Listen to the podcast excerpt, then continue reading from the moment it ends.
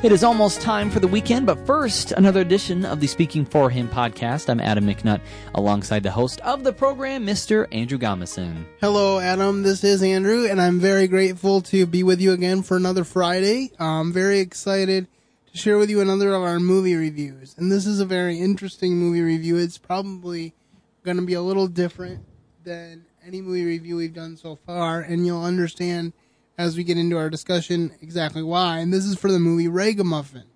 Now, this movie is the life story of Rich Mullins, who was a contemporary Christian music singer in the 80s and 90s, um, and he was um, sadly taken from us in 1997 as a result of an auto accident um, at the age of 41. So he had a short life, um, but he made an impact on a lot of people, um, despite having to deal with some pretty harsh things in his childhood and adult growing up years, and we will address a little bit of that uh, as we go forward.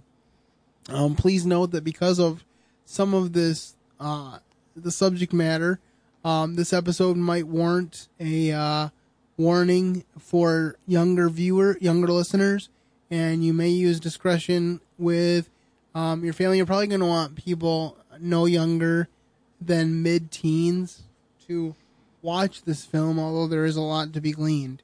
Uh, and we'll get into that a little bit more. But first, Adam has a quote of the day, and that this is from the author of a book called An Arrow Pointing to Heaven, which is about Rich Mullins, and I believe is one of the main source materials for the film. He says Ragamuffin is a beautiful and moving film that captures one man's struggle to overcome the trappings of success and to learn how to accept the unconditional love of God. Whether or not you are a fan of Rich Mullins, you will be touched by this movie. It is honest, accurate, and unafraid to show Rich's s- scars, yet pointing us all to the deeper truth, even if our hearts condemn us. God is greater than our hearts. That's from author James Bryan Smith. All right, and we'll get into our discussion in just a moment. But first, let's roll the trailer for Ragamuffin.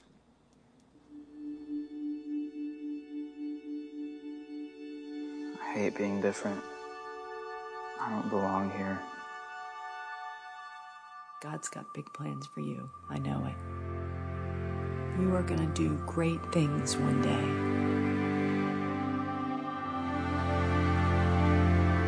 He's our oldest boy, Neva. If he doesn't learn, how's he gonna take over the farm one day?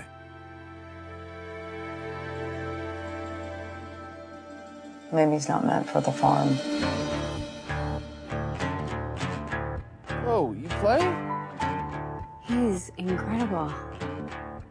He's pretty good.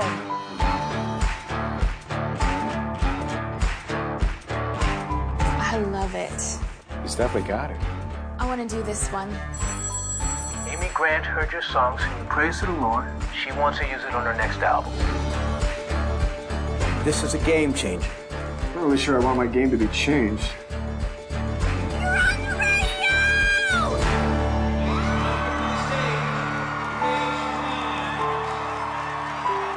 Being famous. No, I'm not trying to be a Christian pop star. Just trying to say something true. I know that this will go against all the teachings of all the popular evangelical preachers. How disrespectful would it be to not be honest with the church? All this talking you've been doing at your concerts, that's got to stop. You're there to make fans, not enemies. You sure don't like to play by the rules, do you? Amy, I don't even know what the rules are. You don't belong here. Yes, I do. If you're there, I do. He has more talent than anyone I've ever seen. What if he never gets off the ground? Christianity isn't about finding an absolutely secure niche in the world. Christianity is about learning how to love like Jesus. Expected to be this voice of hope. People want me to be perfect, but I'm not. Oh, I know. Ragamuffin knows he's only a beggar at the door of God's mercy.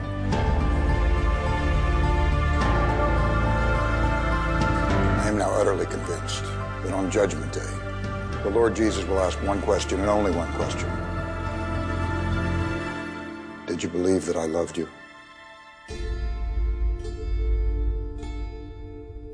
All right, so there you have a trailer for the film Ragamuffin, and this came out in 2014, I believe. Yep. And uh, I think it had a limited theatrical release. I don't think it was in theaters uh, locally here in Grand Rapids, Michigan, or Holland, Michigan.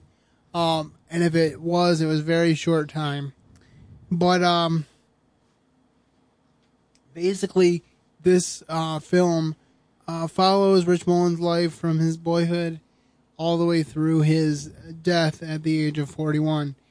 And I kind of, when I was watching it, I was sitting here and thinking about how usually when I do a movie review, I'm like extremely excited to share it with you, say go out and watch it, share it with your family, and just talk about the lessons that it contains. And this movie was a lot different than I expected in a lot of ways.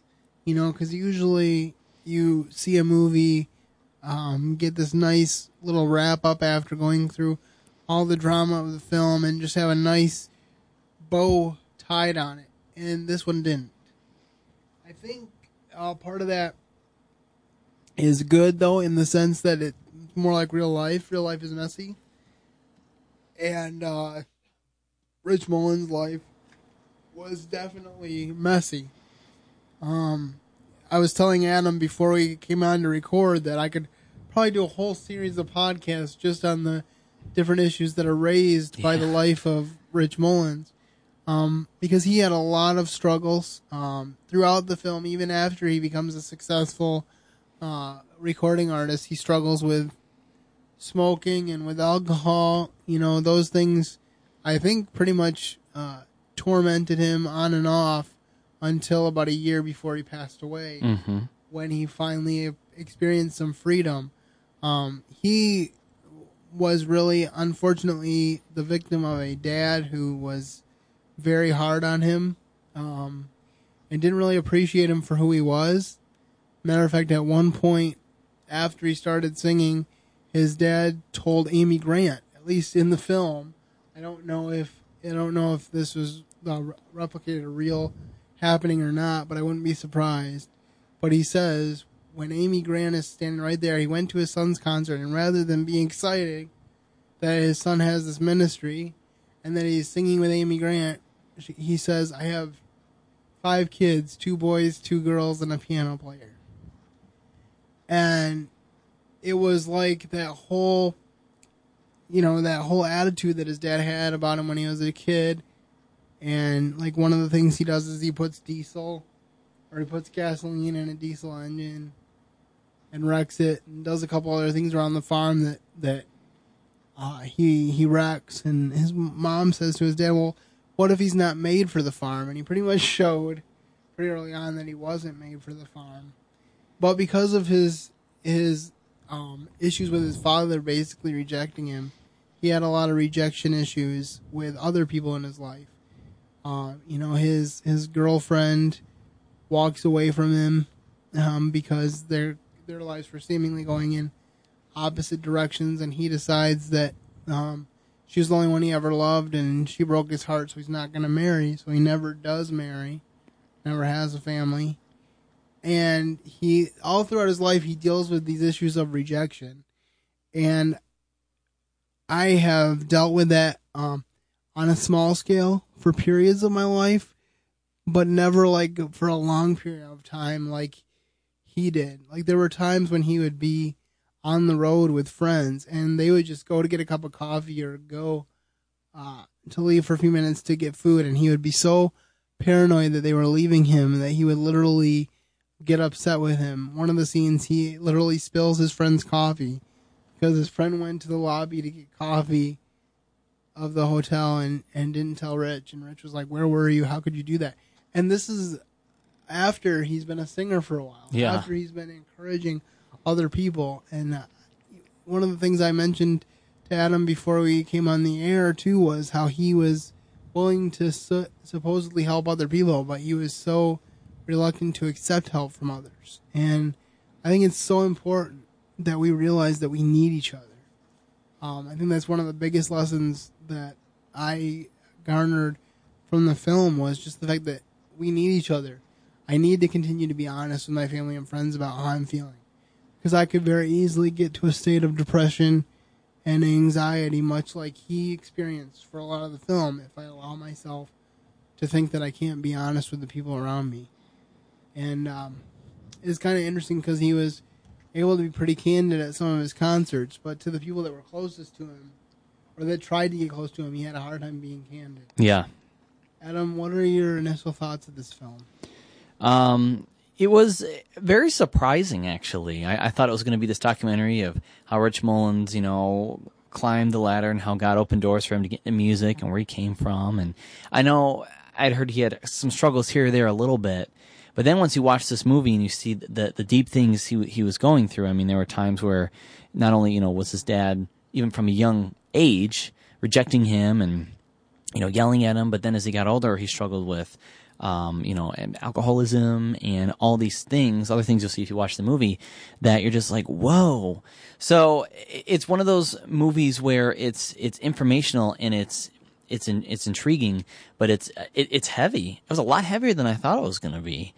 Um, so I thought it was all in all good. Um, but boy, afterwards, you, you need to take a moment to just kind of soak it all in and process what you just watched because you realize, wow, this guy went through a lot. Yeah, it's it's not a not a fluff piece by any means. It's not something that you sit down for family movie night and and have a good feel good movie. Yeah. Your family gets up from it and says, "Oh, this was a good movie," but it is something that you need to share with others who may have some of the struggles that Rich has. You know, you know there there's there are certain points where one of the hardest contradictions or um, paradoxes, I would say, about this film is there a couple times where where he says, you know, this is God's will for me and I have to accept it because we don't even deserve anything that he gives us. So even if he doesn't give us what we want, we need to accept it. And yet the life that he lived out of that after those things happened basically showed that he wasn't really accepting of where God had him. Like I, you know, obviously I don't believe that marriage fixes all your problems and and I'm going to be single until God decides that I, you know, I'm not going to be single. Mm-hmm. And I need to arrive at a certain measure of contentment. Um, but I also believe that God calls the majority of us to be married. And I think that with some of the struggles that he had, he would have been better served to have someone to struggle alongside. And, you know, I'm not sure if every single character in the movie was replicated by an actual person in his life. But there were a couple girls that he, in, early in the movie, that he's doing music with, with his first band Zion, that he had as a college student, who really cared about him. Mhm. And I, I, when I first watched it, I didn't realize that he had been single for his whole life, and I thought, well, maybe one of these girls is gonna end up being his wife because they obviously care about him. And again, with the movie, I'm not sure all the things that are different from the actual film or the actual mo- actual story as opposed to the film. I'm hoping they didn't change very much because it's a very powerful biopic, but that um, is just um, something that I noticed. the The positive things were that even through all of his um, all of his struggles, he still, at the end of the day, knew that God loved him. Mm-hmm. And I think that is important. Now, I did struggle with this because I've always been taught, and I believe the Bible teaches, that if any man be in Christ, he's a new creature. And so our sinful habits need to change. And I kind of felt, we kept waiting for the time when his when his habits were going to drastically change Yeah. and, and he was going to be totally different. And so part of me was like, well, why hasn't that happened yet? But on the other hand, I know that real life is a struggle, so I know that I can relate to that. Um, but I really appreciated his friend's influence in his life.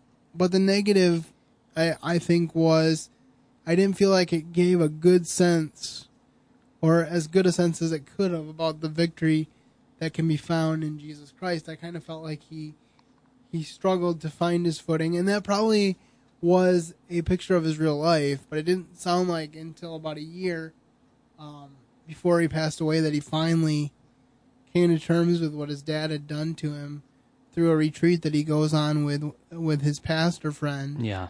um, Brennan Manning, uh, who wrote the book The Ragamuffin Gospel.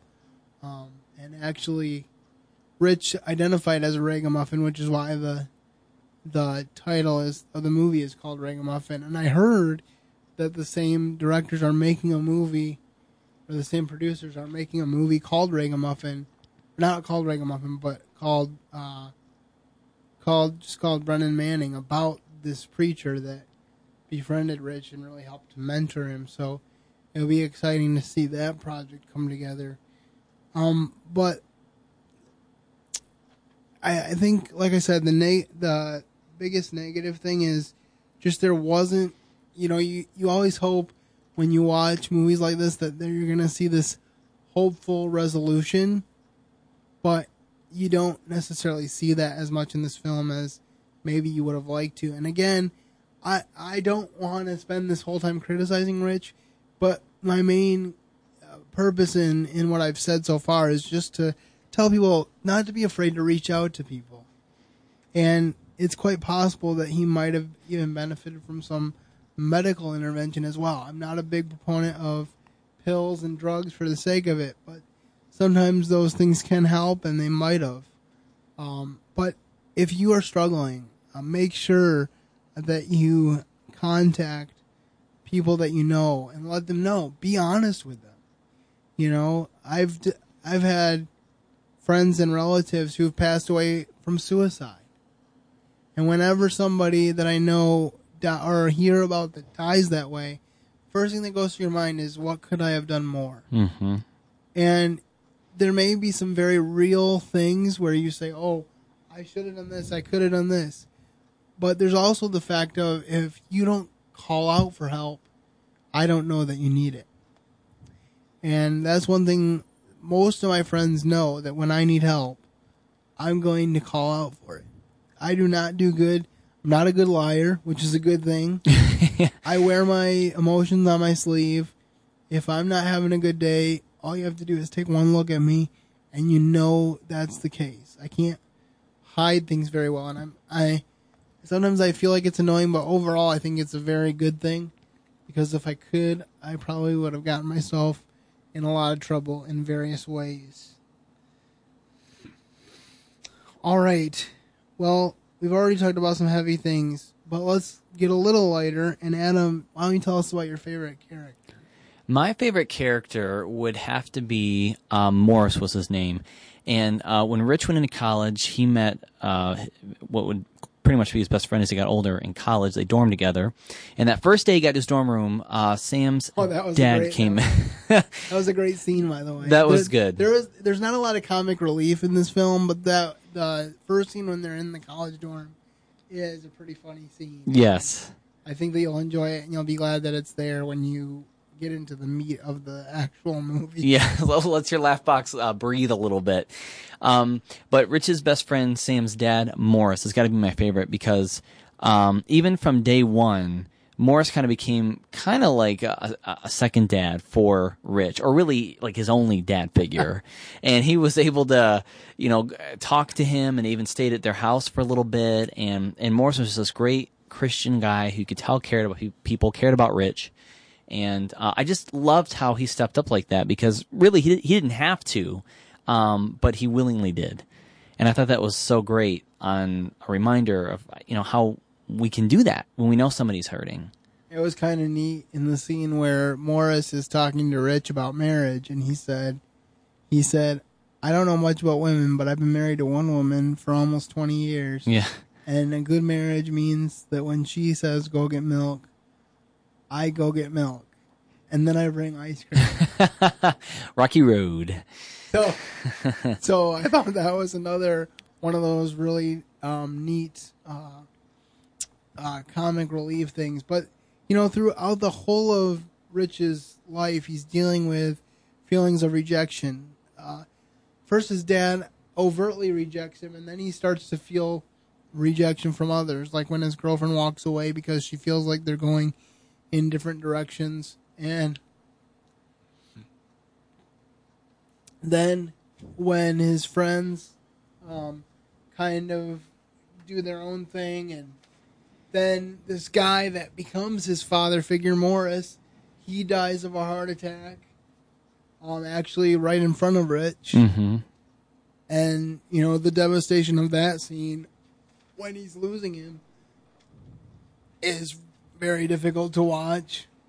And then it's just, and then the funeral scene is heartbreaking because Rich actually comes to the funeral drunk, and then, and then the son, who is his friend, which I, I'm sorry, but his name is escaping me right now, but uh, he comes out and he talks to Rich, and he and Rich is like, he's like a father to me. I don't know what to do, and he's like, but he was my father. So it's almost like Rich kind of at some points was forgetting that, that this man, in some ways, not totally obviously, but in some ways gave up his dad for Rich. And Yeah. And yet there was a point at which Rich could not be vulnerable with his friend. For some reason, he could connect to Morris, but not with his college friends as much as he probably should have. And um, so, my favorite character, um, I really liked Morris, but I also really liked Rich's mom. Mm-hmm. She was always in his corner. She always believed in him. She said, You're going to do big things. And he did. And then Rich's friends in his band were just so good. And I'm not sure how accurate this is, but according to the movie, um, he never would have sent in his first hit, which was Sing Your Praise to the Lord, which Amy Grant wanted to do on her album. And, uh, but his friend Beth sent it in Mhm. to the studio and they picked it up and wanted to do it. And I, I kind of, lo- I liked kind of the humility of Rich in the sense that he didn't really want to be rich and famous. He, you know, they said that having Amy, giving Amy the rights to a song and letting her do it and coming to Nashville to be a writer would be a game changer. And he said, I'm not sure I really want my game to be changed. You know, because I'm, I'm doing my songs for the Lord. I'm not doing them for accolades. I don't necessarily want to be famous. You know, his most comfortable position was in, in holy jeans and barefoot, Yeah. which my sister Charity kind of related to because she will go barefoot whenever she possibly can. She doesn't like shoes, and it, was interesting when he went to Cincinnati Bible College. It showed him arriving on campus barefoot. I'm not sure how many buildings he went into barefoot, but that was kind of interesting. And um, I didn't realize how controversial he actually was for that day Yeah.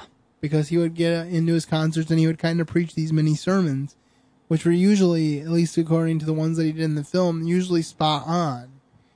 And then it was hard for me. I guess that was one of the hardest things about the movie was to grasp how he could get so much of that right, but then uh, had a hard time. He had a hard time applying it to his own life. Yeah, personally. And so that was kind of one of these interesting things. And then um, for least favorite character, it would have to be the dad. Yeah, same. I mean, the dad was was really rough on him. Um, I've had a little bit of experience with my dad and I butting heads, but he never uh, made me feel worse. worthless. Mhm. And I cannot imagine, you know, basically having your father overlook you and talk about only having four kids and a piano player. Yeah. I mean that that was hugely devastating just to hear on a movie, let alone to actually have heard that in real life and just have that mentality. And then just to watch these people one by one um, reject him, so to speak. Not necessarily outrightly reject him, but kind of appear to reject him. And then he has this friend named Justin who he tours with for a while.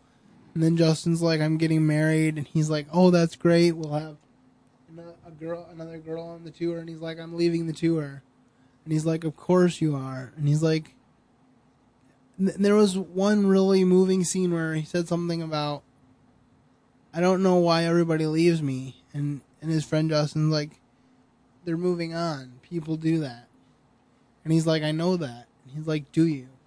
And I think that was one of the big conflicts of the whole movie was can could Rich put things behind him because he seemed to internalize Yeah. every conflict that he had, whether it was with the recording studio, whether it was with his dad, whether it was with his girlfriend, you know, and the devastation when he found out she was engaged with somebody else. Like when he broke the phone booth Yeah. after finding out she was engaged. I was like, that was another one of those scenes that you just do not expect in this, in this Christian biopic. But I like the fact that it didn't shy away from hard stuff. You know, and that's one of the things that you can tell about the authenticity of the Bible about is that it doesn't shy away from the hard stuff. You know, it shows that Noah was a drunk and David was an adulterer and, you know, all these things, but these men, despite their flaws, were used by God, and surely Rich Mullins uh, is no exception to that. Um, so, Adam, thinking about this film, and again, I know it, it's been a little bit different as we've delved into these issues, Yeah. as opposed to mainly the story. But um, I've talked a little bit about this question, but for you, what do you think was one of the biggest lessons that you took away? Um, boy, it's kind of a two-parter. Um, one, a big lesson that was taught was y- you don't have to be picture perfect to serve God. Um, not everything has to be together or everything has to be figured out. It's just as long as you're willing to serve Him and say, God, I love you and trust you, that He can use you. Uh, and secondly, it, it got me thinking about people who, you know, hold hold on to this baggage for their whole life. You think about Rich Mullins; he lived to be 41, and it wasn't until his mid late 30s where he really got healing. So for 30 years, he held on to this fear of, of rejection and anger of his dad, and, and feeling worthless. So uh, part two is uh, t- to reach out to get help. Don't let don't let your whole life go by struggling with this pain that you may be going by. A, you know, Jesus is right there to take it, waiting at the door. Just got to open it. But that's just the thing. You have to open the door to take that first step, and that can be a hard thing to learn. Well, it, it can be, and because the last thing we want to be, you know, not only with God but with other people, is to be vulnerable Mm-hmm. and say, "Hey, I I need you. I need help because I can't do this on my own." You know, we we're conditioned. You know, I, and I I I don't want to get too off track, but one thing that has bothered me through my life is particularly when I'm dealing with loneliness and dealing with the idea that my pursuit of marriage and of a wife has not come as easily as I thought it would. A lot of times people will give the pat answer, well, when it's in God's will, it will happen. Yeah. Which Yeah. I totally agree with and believe. Mm-hmm. However, that can also be the easiest cop out answer there is.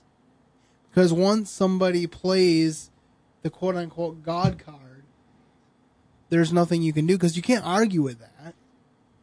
And fundamentally, I wouldn't. But in some ways, there's more at play than just, oh, when God wants it to happen, it will happen. Because I kind of feel like Rich Mullins kind of went down this road um, where he's like, oh, it didn't work out once. So that means it's never going to work out.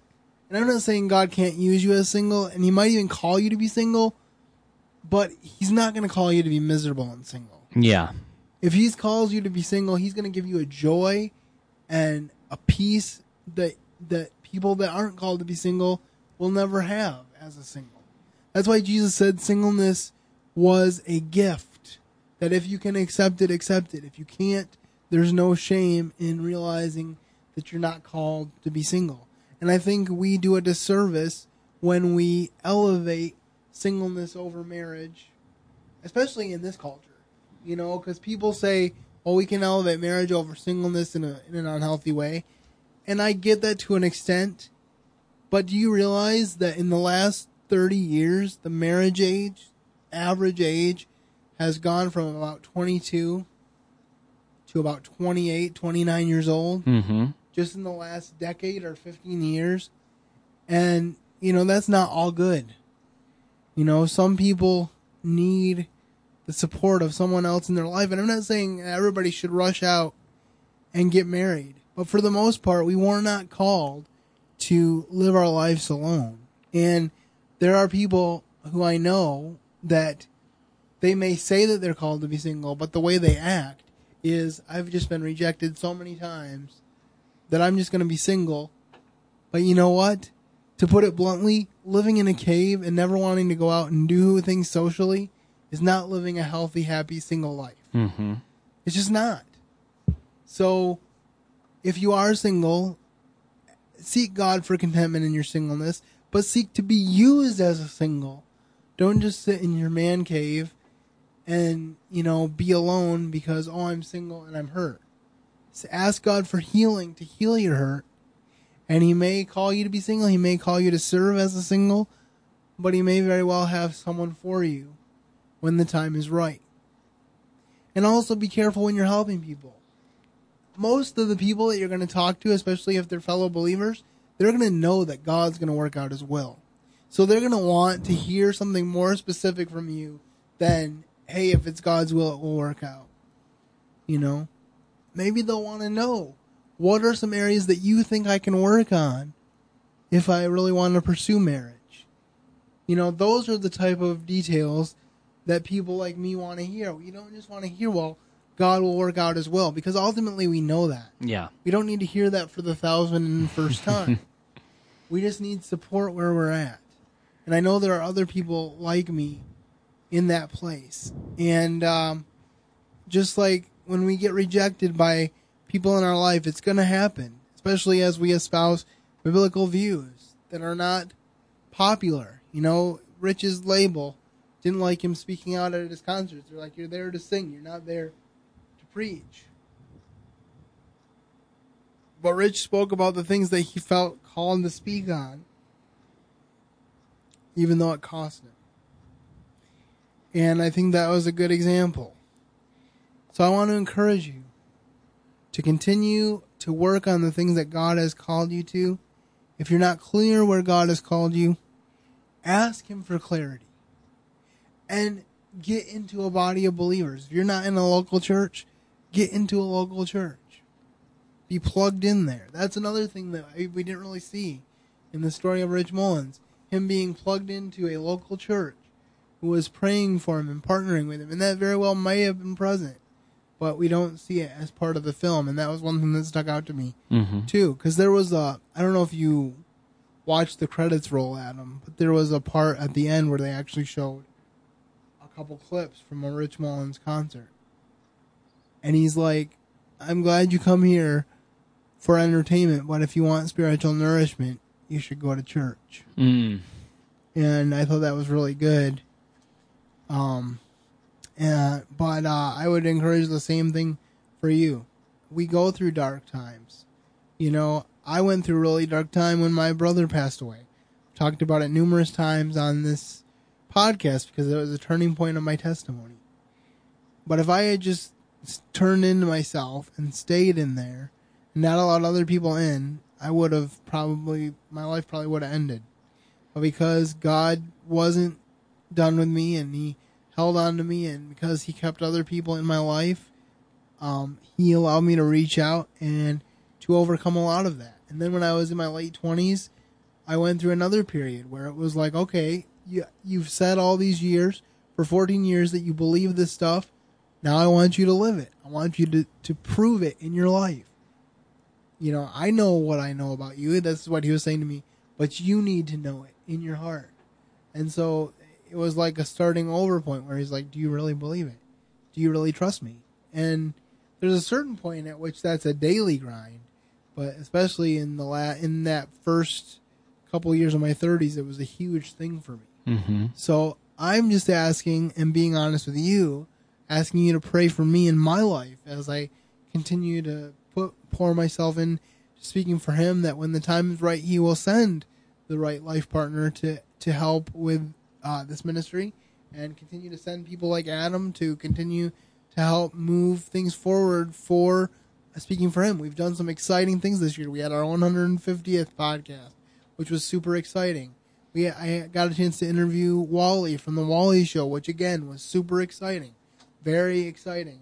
You know, and I'm pressing towards some more hopefully national interviews, trying to get things more known so that I can broaden the ministry, hopefully get more churches to speak in, and hopefully raise my income level at least up to a to a livable wage, so that I can not only continue to serve God in ministry, but also to be a provider for a future family someday. I'm still motivated by these things.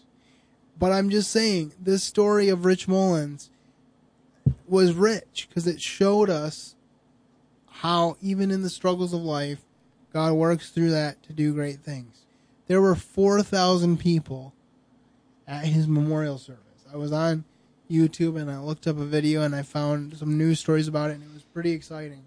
And then my final thoughts about this movie before I tell you to grab a tissue box and go with your your young adult children and your and your older teens and watch this film is Adam, did you notice that the the best the one of the close friends of Rich's who was in the Jeep when he had the accident, he survived the crash. Yeah.